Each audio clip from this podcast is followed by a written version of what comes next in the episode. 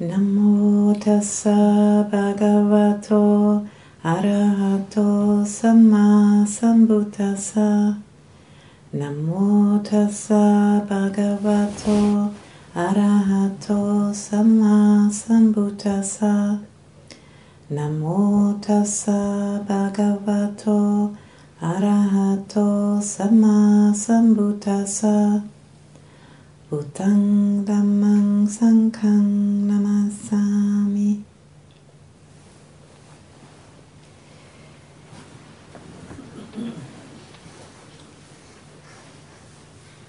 So tonight is a special um, night, the ending of, of 2012 and the beginning of 2013. And um, you know, many people all around the planet are you know, doing some special things around this um, day. And I actually, had a phone call with my family this earlier this day, and they are in Austria. People uh, in the age of my father and his and my stepmother. They are um, usually. Um, you know, listening to the Viennese waltz at, at midnight and, and, um, and drink champagne. And then they were asking also what we are doing, in the of it was hard to explain. Um, and I think you, you already tried to explain, you know, a ceremony which we have prepared, yeah, about. Uh, you know, reflecting on uh, what we have been doing or what we didn't do uh, over the last year, and you know, trying to, to learn from our mistakes and uh, rejoice in our, you know, in the, the good actions we have been managing to, to do. And I think we usually learn more from the mistakes, at least myself. I do and and the learning you know from from those mistakes is is uh, coming about if we're really able to fully embrace you know what has happened and fully turn towards it rather than you know kind of half-heartedly look a little bit and then quickly look away again because it's painful. And I think you know we want to encourage you to to, to really look and, and try to come up, you know, with a, uh, to formulate it really clearly. So it can really, you know, be used for, for growth, uh, growth in, in Dhamma rather than, you know, growing in um, materially and, or maybe, you know, accumulating more knowledge, which is all, you know, not, re- not a bad thing, but it's not really... Um, leading to happiness or you know more greater freedom. So you know really take a very good look at at what has happened last year i'm sure you remember uh, quite easily you know some of the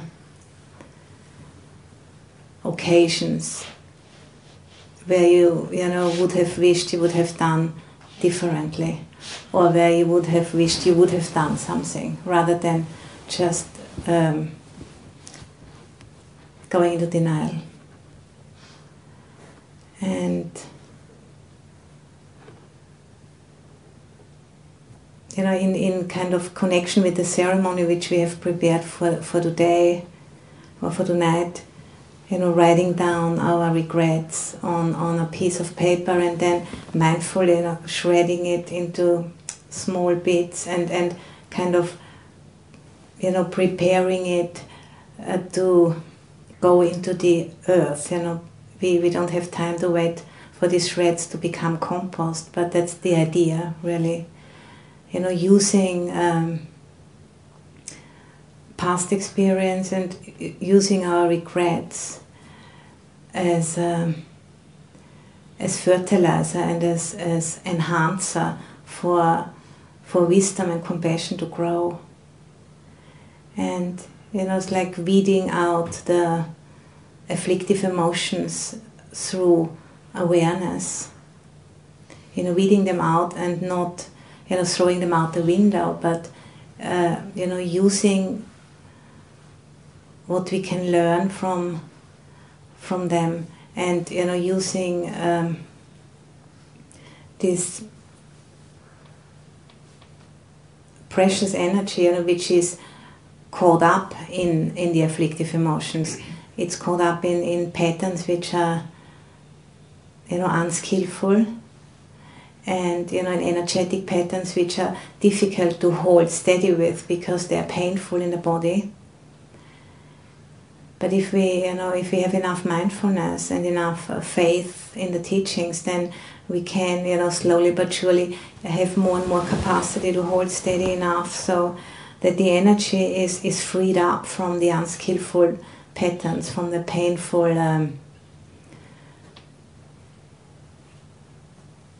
patterns which are which I'm sure you have experienced when it's when emotions are really fully blown how how painful it can be when, when it races to the system. And we feel like we can't hold it you know we want to throw it at somebody else.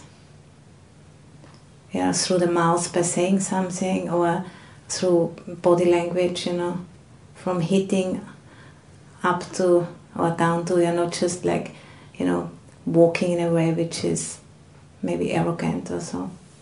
So there's many different nuances, you know, how we can try to um, get rid of the energy, and some are more refined than others. But you know, if we pay attention, we we we know. Um,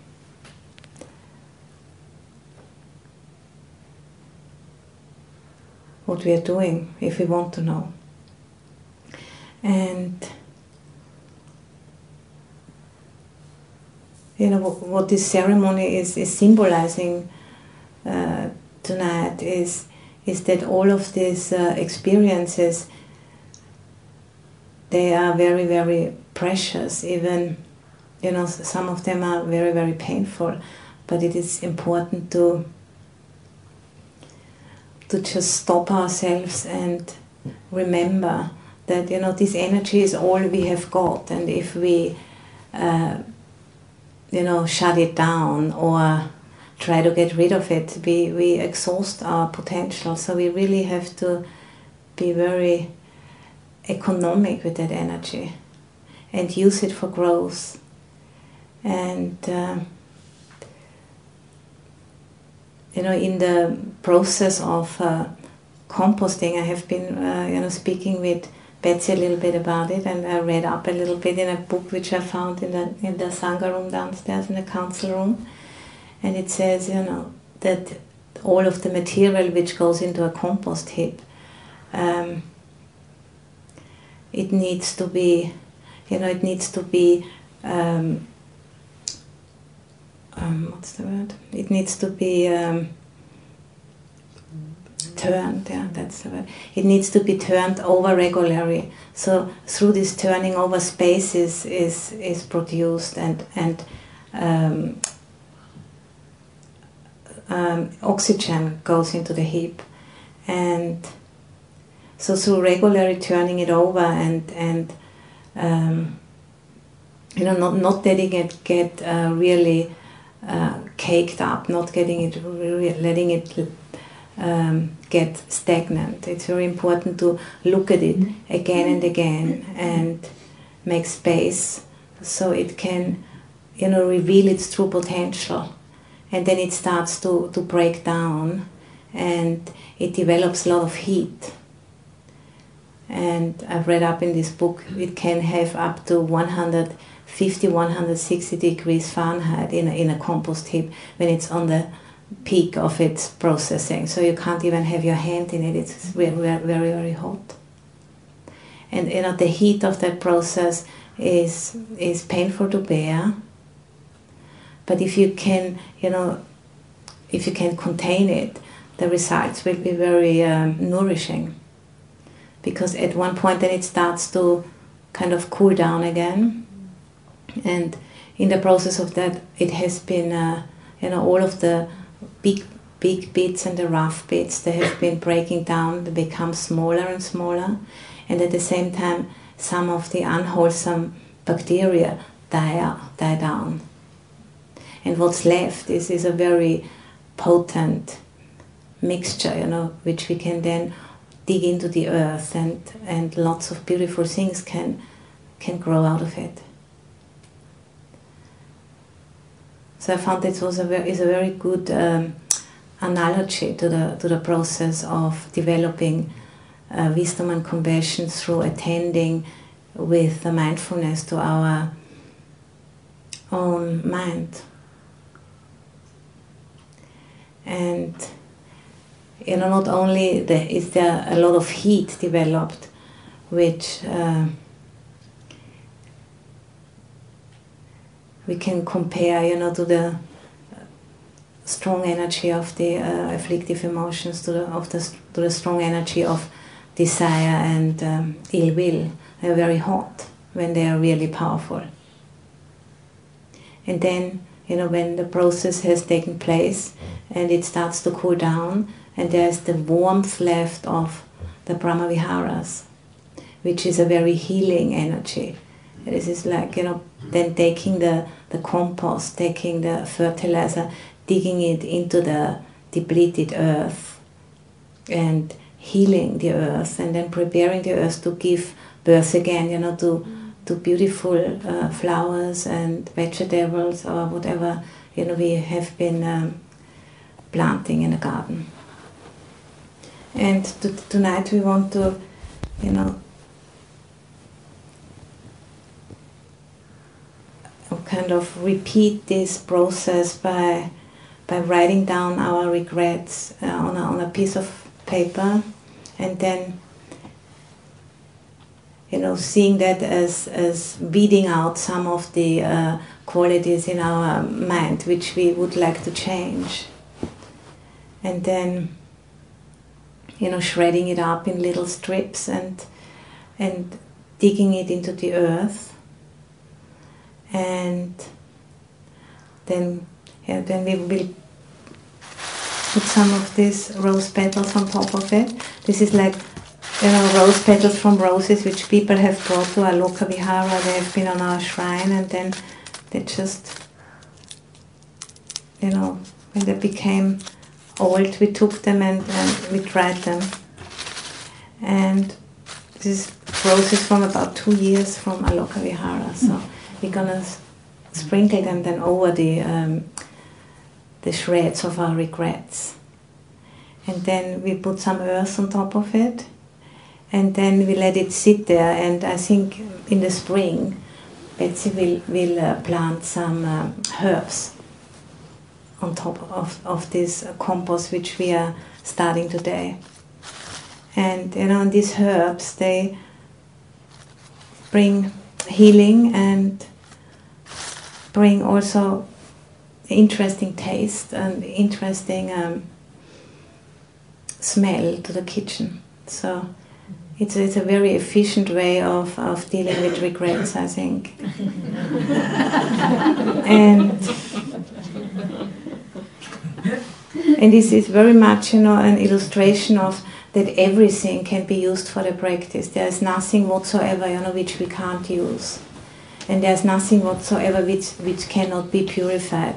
Some things take a long time, but nevertheless, they, they can be purified by attention, you know, and by having the courage and having the resolve to, to do it. And then starting starting it and not stopping. So it's just happening if we just um, make a make an uh, um, like what we call an adhitthana, uh, uh, determination. And that's the second step of what we want to you know, encourage you to do tonight. That after we have been, you know, burying our regrets, we want to share uh, our aspirations for the for the next year you know which quality you'd like to pay attention to to develop in, in the next year and and I think most likely you know this quality will, will stay in, in somehow in connection with the regrets because in my case at least, it, it's the case. I want to develop a, a, quality you know, which has enough uh, power so I can not repeat the, the same patterns again and again so that I, I remember, you know, when when I'm again caught in it and so that I have enough uh, strength to step out of it and, and uh, step into healing and transformation rather than into repeating the same thing over and over again.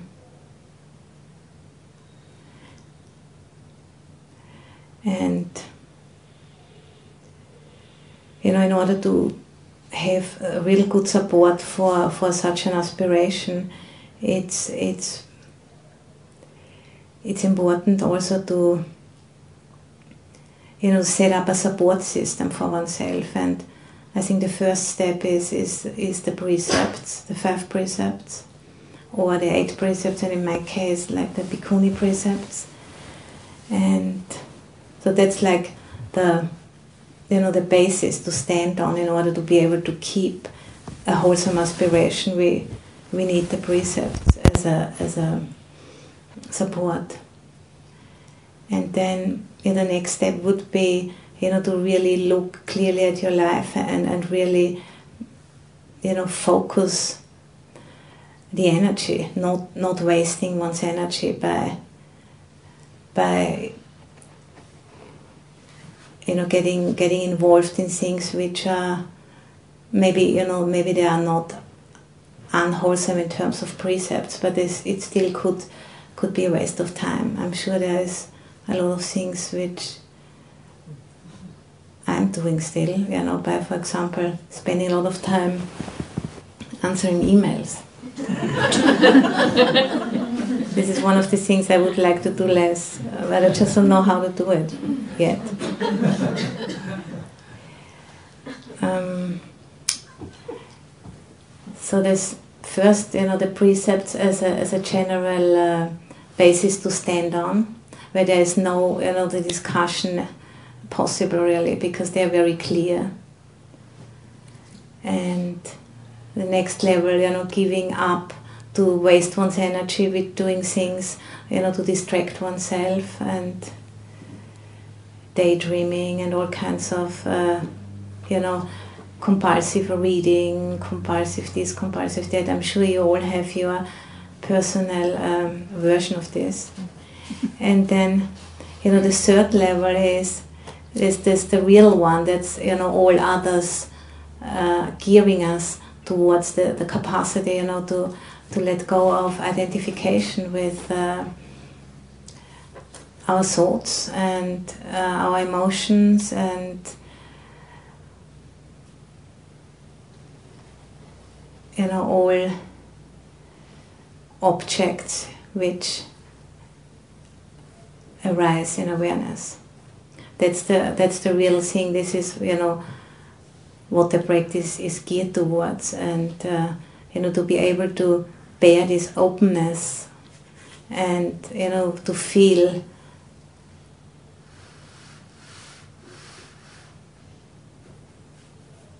You know, be able to connect with the blessing of, of, of, the, of an open mind which can uh, embrace whatever is arising without prematurely shutting it down and pinning it down into uh, good or bad or wanting or not wanting. That's you know all of the practices which we are doing here and the precepts and and all the skillful means they are all preparing us for this openness.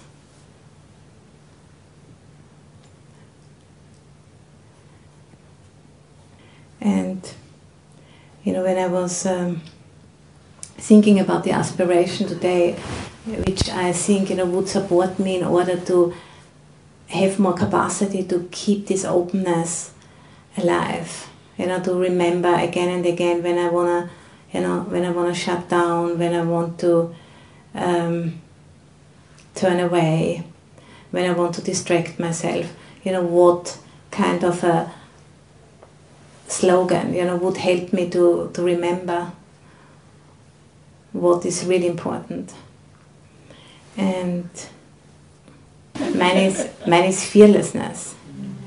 Because I, I've, I'm very aware, you know, that the emotion which sends me into into kind of shutting down, which sends me into into um, contraction basically, is is the fear of it's not gonna be okay if I'm not gonna um, manipulate my experience because it's kind of it feels safe to repeat the past again and again. On the first look, it feels safe, but then you know we are kind of stuck in the past if we don't take the risk of uh, allowing life, you know, to show us what it wants to see happen next. And you know, if we consider the fact that you know on this planet, since it has cooled down, you know, after the Big Bang, it I think it started to cool down about less than four billion years ago.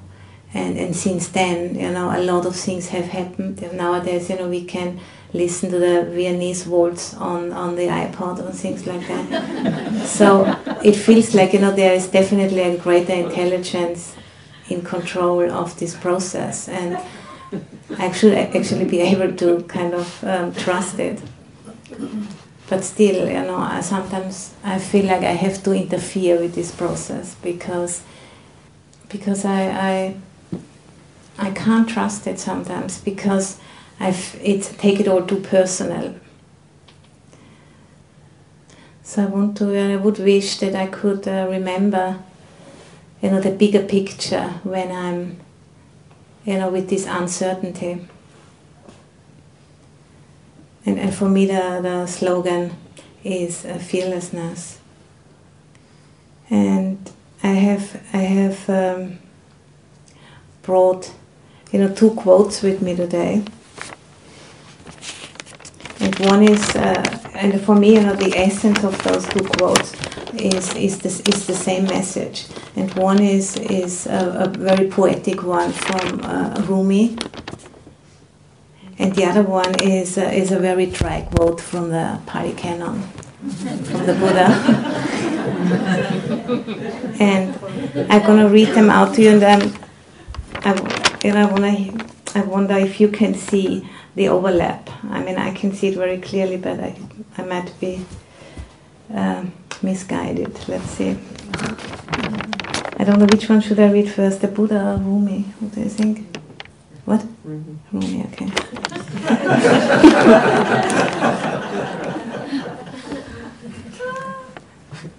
it's called the guest house maybe you know quite a few of you might know it. This being human is a guest house. Every morning a new arrival, a joy, a depression, a meanness. Some momentary awareness comes as an unexpected visitor. Welcome and entertain them all, even if they are a crowd of sorrows who violently sweep your house empty of its furniture. Still, treat each guest honorably. He may be cleaning you out for some new delight. The dark thought, the shame, the malice, meet them at the door laughing and invite them in. Be grateful for whoever comes because each has been sent as a guide from beyond. So I think that's very clear, isn't it?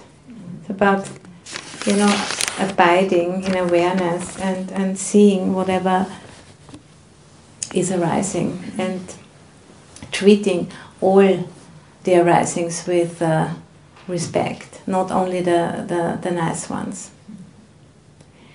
And now the more, um, I won't say boring, but uh, more um, dry quote from the Buddha. But it's very concise, I find. I like it very much. It's from the Anguttara Nikaya. Anguttara Nikaya 201. whosoever is emancipated from the world does so by removing the five hindrances, firmly establishing the mind in the four foundations of mindfulness, and cultivating the seven factors of enlightenment. So, the seven factors of enlightenment are the guide from beyond. That's how I see it. And the five hindrances are these different guests who are coming in and emptying the house of its furniture. And, and the four foundations of mindfulness is, you know, welcoming and entertaining them all. Even if they're a crowd of sorrows. So, you know, there's so many different ways how we can, uh, you know, find the right words, uh, you know, to, to, to remind ourselves what needs to be done. And, you know, every um, person, you know, needs different skillful means. And in this, uh, you know, in the canon, there's uh, tons of different uh, skillful means. And I think everybody can find something. And you know, for me at the moment in my practice, what I find most uh, important to cultivate, besides you know awareness, is is the four Brahma Viharas. Because you know, if we really dive deeply into our own uh, personality and you know in the core issues around which the personality has been developing over this lifetime or maybe we have brought it already with us. Um, surely we have brought it already with us.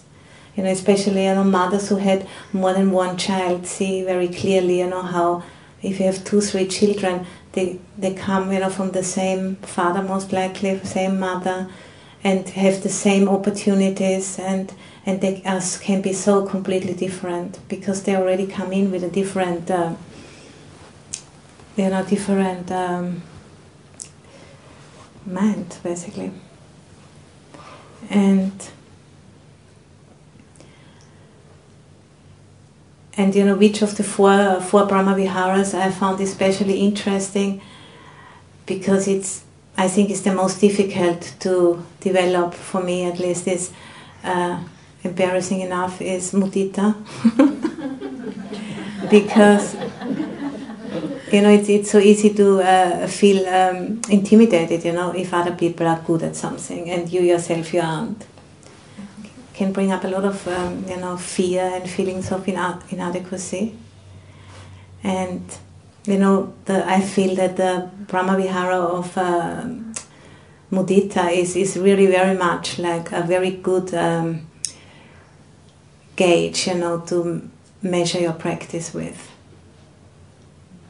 you know, how, how, how good have you developed the metta and the karuna and the upekkha that really reveals itself in the um, how you know how spontaneously mudita can be developed. I mean, mudita is easy for babies and for cuddly uh, puppies and things. I can have easily mudita, but I mean, you know, the the real thing. you know if somebody is, is really brilliant in something and, and, and you are not you know can you have mudita mm-hmm. I, I don't think it's very easy to have and maybe for you know superstars or so you know which are really very very removed from us like gods or something like that but i mean people you know you live together with every day mm-hmm. or work together with is much more difficult and I have I've recently heard a, a talk of a of a Tibetan teacher of Dzigar Kongtrul Rinpoche, and uh, he made a very a few very good comments on that, and I have been writing them down. And and he said, you know, that uh, he says, you know, to develop mudita is like, you know, if you if you look up at somebody with admiration and then you, you throw a lasso and then you pull yourself up towards that quality you know. And if you don't if you don't look up you're not gonna be able you know to to get a hold with that lasso. So you, you won't have uh, you, know, you won't have the support that you get there. So that the joy, you know, is actually a support for your own development. Because if if if you can through you know through admiring somebody else's quality, if that can and, and gender joy in yourself, then even without you having the good quality developed already, you but you have the joy already. And that, and that is a buoyancy, and that gives uh, you this uh, the quality you you'd like to develop you instantly you have it through just it, it just arises. And and another comparison he made he was saying you know comparing it that uh, to consider this other person that we are all part of of of, of the team of the human race you know and like if somebody scores a goal is you know it's like it's it's somebody in our team and we have done it together somehow and then one doesn't feel so, so isolated within one's own feeling of inadequacy. And he also says, you know, this mudita is a, is a, can, can function as a powerful magnet to attract good qualities, to attract goodness into our lives. If we're miserable, uh, you know, it, we will just get stuck where we are and, and there is no growth possible. But if, if we have this uh, joy, it attracts more good qualities. And he says, you know, that mudita, this is real happiness. There's no, no defilements involved. And at least, you know, if it's not mixed up with its near enemy, which is which is like excitement and over, you know, being overly um, what's the word? Exhilaration. And he says, you know, that uh, the development of, of, of mudita shows very much, you know, our whole development in terms of being able to let go of the self and step out, you know, from this obsession with oneself, to forget oneself.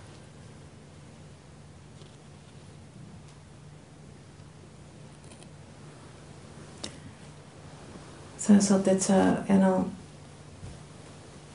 a very good way to look at one, one's practice.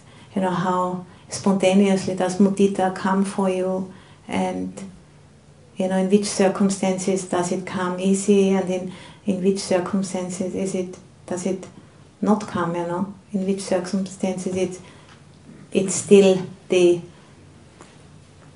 before it has been processed it's it's jealousy and envy and then once it's that's shredded and composted then it's gonna arise as, as mudita.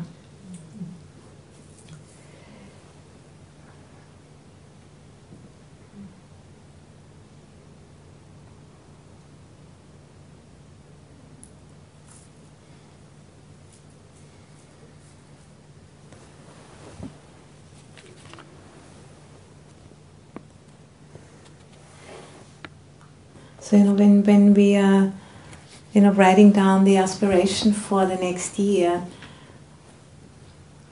You know, think about that, and also maybe think about you know what originally has inspired you to to start to practice, or what has brought you here to the you know for this retreat, because you could do a lot of other things. So why why did you come?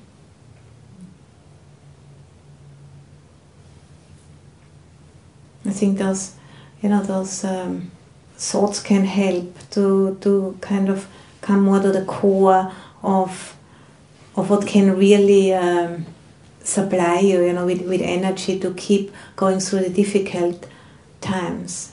Because it has to be real, it has to be really personally your aspiration, otherwise, it won't help you. So it's really important to really dig deep and and find something which really rings true for you because only then can it be you know can it be of support to you only then can it give you the energy you need to you know break through some of the old patterns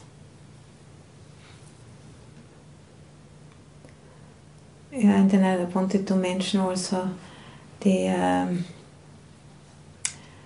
the what can also be helpful you know, in, in this process of uh, you know coming up with an aspiration which is really ignites your own uh, practice you know which really helps to bring forth more energy and more um, interest in the practice is what's called the, the two guardians of the world and in, in many monasteries in Thailand and also in, in Amaravati Buddhist monastery. At the main entrance, there is on the left and on the right side, there's the two guardians of the world, or the two bright ones, they are sometimes called. It's like two devas, or kind of celestial beings. In Amaravati, it's two male uh, devas with mustaches, actually, and very beautiful outfits and these chadars, these heads, you know, which they have in the Thai dance. And one is called Hiri and the other one is called Ottappa. And Hiri, we can translate it, uh, the old word, it makes you cringe probably when I say it. It's called, uh, I'll say it anyway it's called Moral Shame. And the mo- modern translation is, is self respect. self respect. I think it isn't uh, old and modern. They're, they're translated by Bhikkhu Bodhi, but in the mm. Abhidhamma is self respect. Is it? And in the suttas it's, it's moral shame. Is it? Yeah, but they're both okay. contemporary. Yeah. yeah. Okay, and then and the other one is called uh, Ottappa, and so one translation is uh, moral fear, isn't it? Or threat, moral threat, dread. And, uh, and the more digestible translation is respect for others. So self-respect and respect for others. And those two, you know, are considered the guardians of the world or, or the, the bright ones. So whenever you know we want to you know, find the right response. If we, if we reflect in terms of, of respecting ourselves and respecting others, that can you know, give a very uh, helpful guidelines also how to find the right response. Even in Amaravati, we always have lots of school, had lots of uh, you know school classes coming, and they were always going in through this main entrance, and we would introduce to the children the those two guardians. And they were always kind of wow, they were very, the little ones were very kind of inspired. And the older ones felt a bit uneasy, I think. it was very um, lovely to, to see the little children, you know, being so um, in awe of those. Because they are very powerful reflections, I think and they, they still had that, that purity that they could, you know, they could open up to it. Whereas the, the older children, the teenagers, they kind of, they were too cool for it actually, I think. so I hope, you know, that you are not too cool for this. and because it, it's worth it really. Okay, I stop here.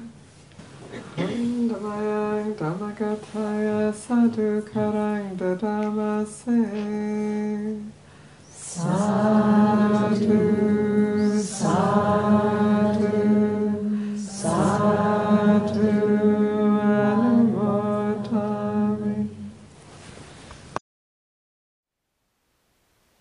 Thank you for listening.